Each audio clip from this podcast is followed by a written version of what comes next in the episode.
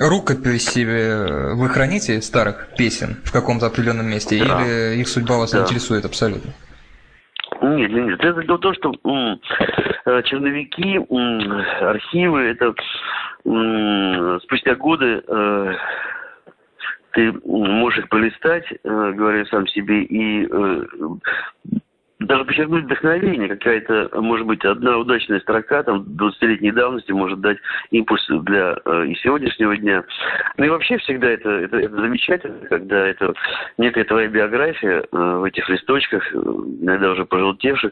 Да, поэтому тут э, однажды совет, который я услышал, э, лет 14, э, ничего, так сказать, э, э, не выбрасывай, пусть, пусть ни, ни, ничто не исчезает. И поэтому все мои черновики со мной, они достаточно уже в таком э, большом объеме, поэтому что-то передислоцировалось э, там на какое-то дачное пространство. Вот.